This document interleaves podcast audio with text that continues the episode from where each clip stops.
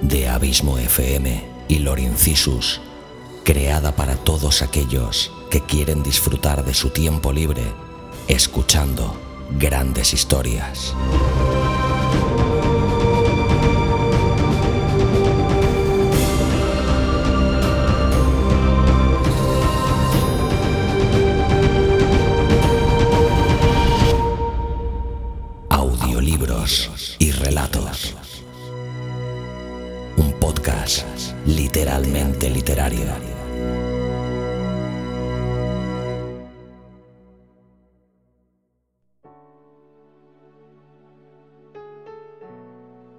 Hola amigos, bienvenidos a Audiolibros y Relatos, un podcast literalmente literario. Este podcast está producido por Xavi Villanueva y un servidor, Luis Carballés, conocido como Lord Incisus. En Audiolibros y Relatos vais a poder disfrutar de magníficas historias escritas por grandes autores de la literatura universal. En esta ocasión, hemos elegido un relato de Vicente Blasco Ibáñez. Vicente Blasco Ibáñez nació en Valencia, en España, un 29 de enero de 1867 y falleció en Menton, Francia, el 28 de enero de 1928. Dividió su vida entre la política, el periodismo, la literatura y el amor por las mujeres. Él se definía a sí mismo como un hombre de acción. Era entusiasta de la historia y de la literatura, especialmente de Miguel de Cervantes. Blasco Ibáñez es considerado un escritor naturalista, y aunque se agrupa en la generación del 98, sus miembros no lo consideraban como tal. Asimismo, se califica su obra como naturalista realista con toques costumbristas y regionalistas. Algunas de sus novelas más famosas son Cañas y Barro, de 1902, Los Cuatro Jinetes del Apocalipsis, de 1916, y El Intruso, de 1904. El relato escogido se titula El Maniquí. El Maniquí es un cuento que se encuentra dentro del libro La Condenada.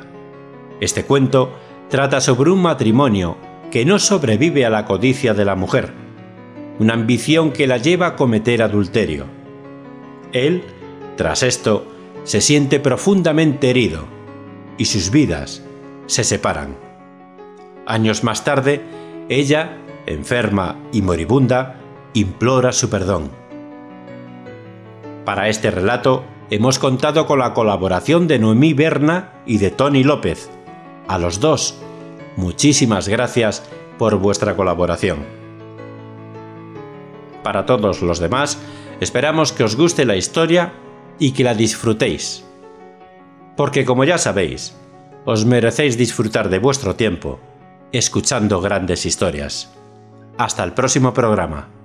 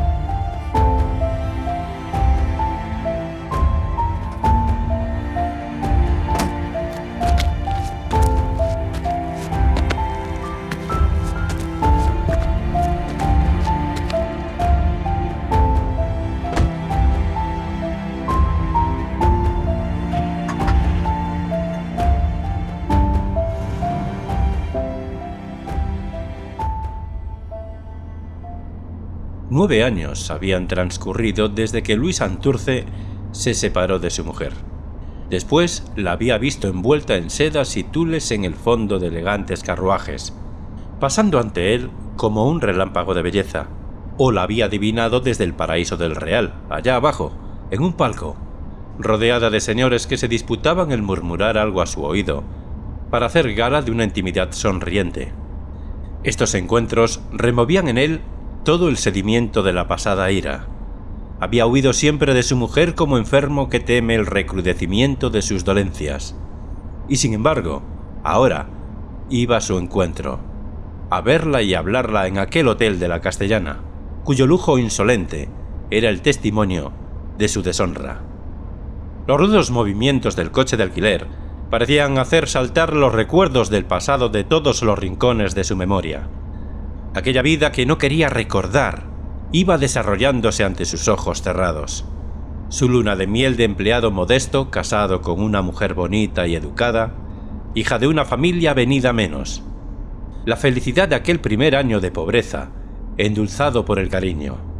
Después, las protestas de Enriqueta revolviéndose contra la estrechez, el sordo disgusto al oírse llamar hermosa por todos y verse humildemente vestida.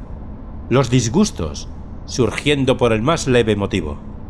Las reyertas a medianoche en la alcoba conyugal, las sospechas royendo poco a poco la confianza del marido, y de repente, el ascenso inesperado, el bienestar material colándose por las puertas, primero tímidamente, como evitando el escándalo, después, con insolente ostentación, como creyendo entrar en un mundo de ciegos, hasta que por fin Luis tuvo la prueba indudable de su desgracia. Se avergonzaba al recordar su debilidad. No era un cobarde, estaba seguro de ello, pero le faltaba voluntad o la amaba demasiado. Y por esto, cuando tras vergonzoso espionaje se convenció de su deshonra, solo supo levantar la crispada mano sobre aquella hermosa cara de muñeca pálida, y acabó por no descargar el golpe. Solo tuvo fuerzas para arrojarla de la casa y llorar como un niño abandonado apenas cerró la puerta. Después, la soledad completa, la monotonía del aislamiento, interrumpida por noticias que le hacían daño. Su mujer viajaba por el centro de Europa como una princesa. Un millonario la había lanzado. Aquella era una verdadera existencia, para aquello había nacido. Todo un invierno llamó la atención en París. Los periódicos hablaban de la hermosa española. Sus triunfos en las playas de moda eran ruidosos. Se buscaba como un honor arruinarse por ella. Y varios duelos y ciertos rumores de suicidio formaban en torno de su nombre un ambiente de leyenda. Después de tres años de correría triunfal, volvió a Madrid, acrecentada su hermosura por el extraño encanto del cosmopolitismo. Ahora la protegía el más rico negociante de España. Y en su espléndido hotel reinaba sobre una corte solo de hombres. Ministros, banqueros, políticos influyentes, personajes de todas clases que buscaban su sonrisa como la mejor de sus condecoraciones. Tan grande era su poder, que hasta Luis creía sentirlo en torno de su persona, viendo que se sucedían las situaciones políticas sin que le tocasen su empleo. El miedo a combatir por el sostenimiento de la vida le hacía aceptar aquella situación, en la que envidiaba la mano oculta de Enriqueta. Solo y condenado a trabajar para vivir, sentía, sin embargo, la vergüenza del miserable que tiene como único mérito ser esposo de una mujer hermosa. Todo su valor consistía en huir cuando la encontraba a su paso, insolente y triunfadora en su deshonra huir perseguido por aquellos ojos que se fijaban en él con sorpresa, perdiendo su altivez de mujer codiciada. Un día, recibió la visita de un cura viejo y de aspecto tímido, el mismo que ahora iba sentado junto a él en el coche. Era el confesor de su mujer. Bien había sabido escogerlo. Un señor bondadoso, de cortos alcances. Cuando dijo quién le enviaba, Luis no pudo contenerse. Valiente tal, y soltó redondo el insulto. Pero imperturbable el buen viejo, como quien trae aprendido el discurso y lo teme olvidar si tarda en soltarlo, le habló de Magdalena pecadora, del Señor, que siendo quien era, la había perdonado, y pasando al estilo llano y natural, contó la transformación sufrida por Enriqueta. Estaba enferma, apenas si salía de su hotel. Una enfermedad que roía sus entrañas. Un cáncer al que había que domar con continuas inyecciones de morfina para que no la hiciera desfallecer y rugir de dolor con sus crueles arañazos. La desgracia la había hecho volver sus ojos a Dios. Se arrepentía del pasado. Quería verle. Y él, el hombre cobarde, saltaba de gozo al oír esto, con la satisfacción del débil que se ve vengado. Un cáncer, el maldito lujo que se pudría dentro de ella, haciéndola morir en vida. Y siempre tan hermosa, ¿verdad? Qué dulce venganza. No, no iría a verla. Era inútil que el cura buscase argumentos.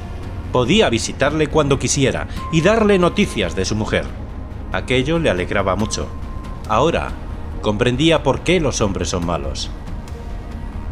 Desde entonces, el cura le visitaba casi todas las tardes para fumar unos cuantos cigarros, hablando de Enriqueta, y alguna vez salían juntos, paseando por las afueras de Madrid como antiguos amigos. La enfermedad avanzaba rápidamente. Enriqueta estaba convencida de que iba a morir. Quería verle para implorar su perdón. Así lo pedía, con tono de niña caprichosa y enferma que exige un juguete. Hasta el otro, el protector poderoso, dócil a pesar de su omnipotencia, le suplicaba al cura que llevase al hotel al marido de Enriqueta. El buen viejo hablaba con fervor de la conmovedora conversión de la señora, aunque confesando que el maldito lujo perdición de tantas almas todavía la dominaba. La enfermedad la tenía prisionera en su casa, pero en los momentos de calma, cuando el pícaro dolor no la hacía ir de un lado a otro como una loca, hojeaba catálogos y figurines de París, escribía a sus proveedores de allá, y rara era la semana en que no llegaban cajones con las últimas novedades, trajes, sombreros y joyas que, después de contemplados y manoseados un día en el cerrado dormitorio, caían en los rincones o se ocultaban para siempre en los armarios, como juguetes inútiles. Por todos estos caprichos pasaba el otro, con tal de ver a Enriqueta sonriente. Estas continuas confidencias hacían penetrar lentamente a Luis en la vida de su mujer. Seguía de lejos el curso de su enfermedad y no pasaba día sin que mentalmente se rozase con aquel ser, del que se había apartado para siempre. Una tarde, se presentó el cura con desusada energía. Aquella señora estaba en las últimas, le llamaba a gritos. Era un crimen negar el último consuelo a una moribunda. Y él no lo consentía. Sentíase capaz de llevárselo a viva fuerza. Luis, vencido por la voluntad del viejo, se dejó arrastrar y subió a un coche, insultándose mentalmente, pero sin fuerzas, para retroceder. Cobarde, cobarde para siempre.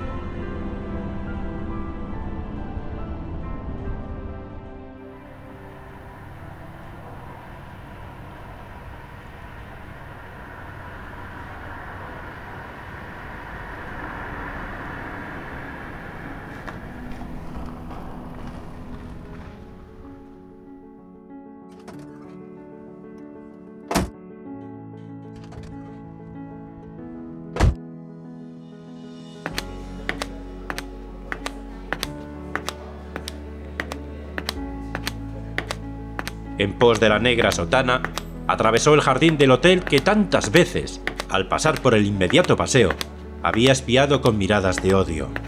Y ahora, nada, ni odio ni dolor. Un vivo sentimiento de curiosidad, como el que entra en país desconocido, paladeando anticipadamente las maravillas que espera ver.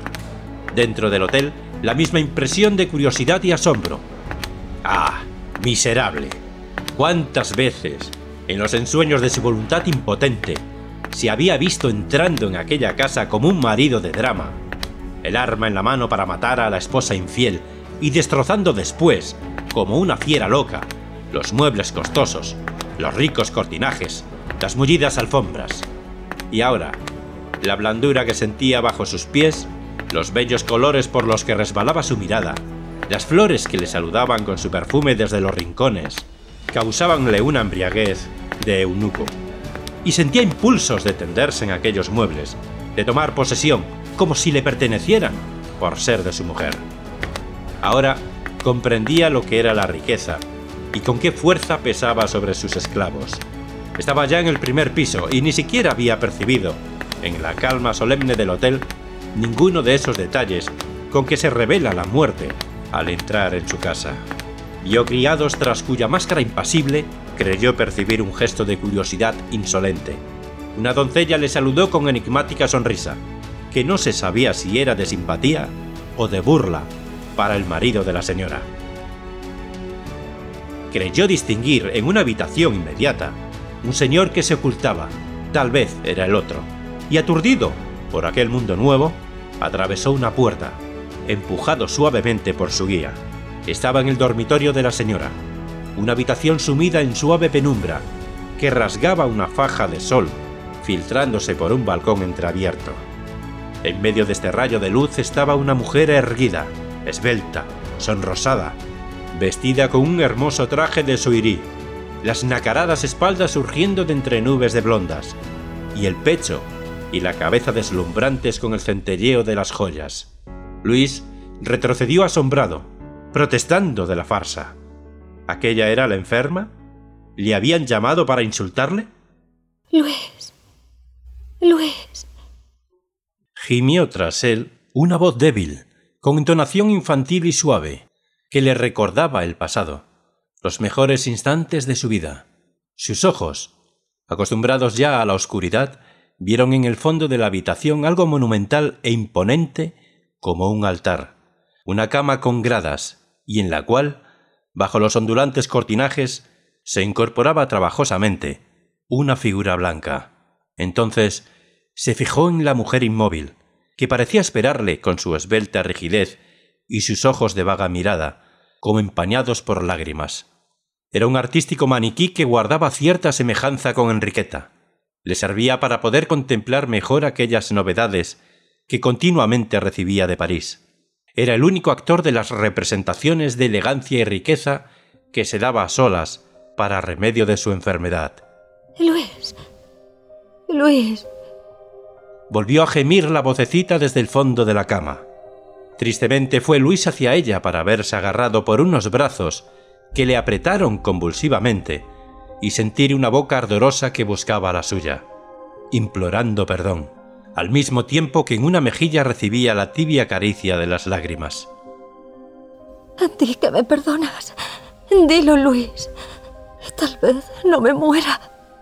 Y el marido, que instintivamente intentaba repelerla, acabó por abandonarse entre aquellos brazos, repitiendo sin darse cuenta las mismas palabras cariñosas de los tiempos felices. Ante sus ojos, habituados a la oscuridad, iba marcándose con todos sus detalles el rostro de su mujer. Luis, Luis mío.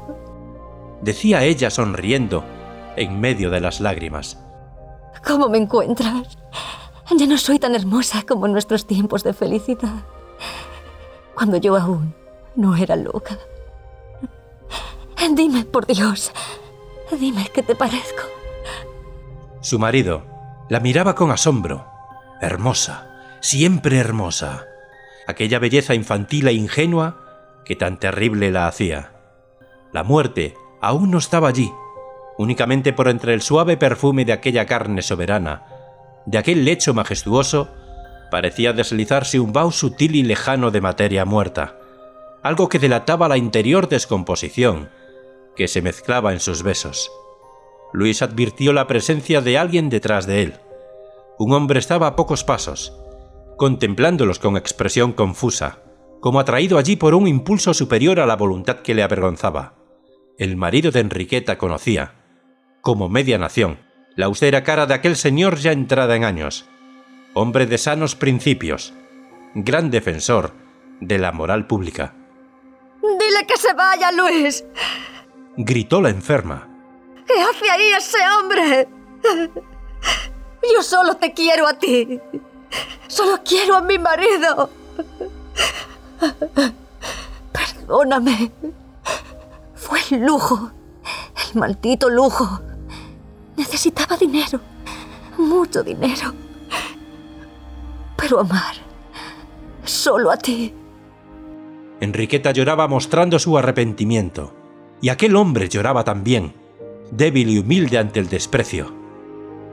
Luis, que tantas veces había pensado en él con arrebato de cólera, y que al verle había sentido impulsos de arrojarse a su cuello, acabó por mirarle con simpatía y respeto. También la amaba, y la comunidad en el afecto, en vez de repelerlos, ligaba al marido y al otro con una simpatía extraña. ¡Que se vaya! ¡Que se vaya! Repetía la enferma con una terquedad infantil.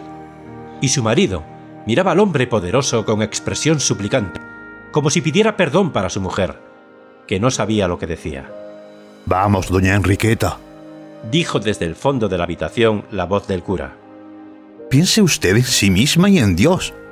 No incurra en el pecado de soberbia. Los dos hombres, el marido y el protector, acabaron por sentarse junto al lecho de la enferma.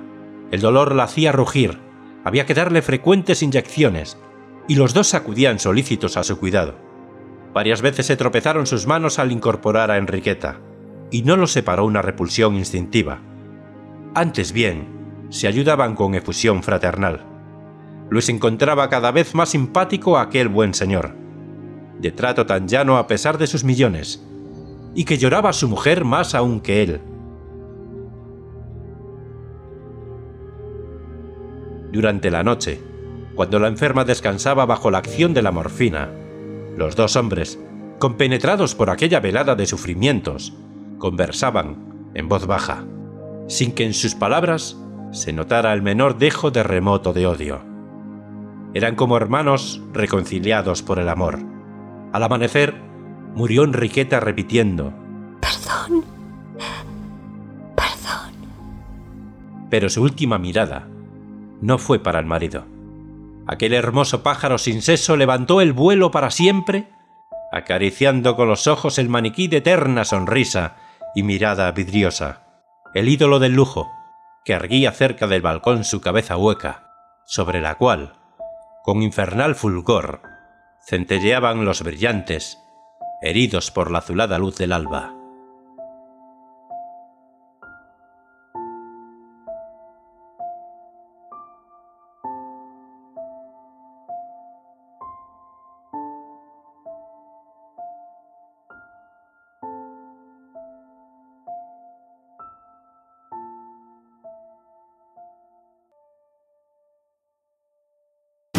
Si te ha gustado el relato, ayúdanos a hacer crecer este proyecto compartiéndolo en tus redes sociales o dejándonos un comentario tanto en el propio podcast como en su correspondiente artículo en la web abismofm.com.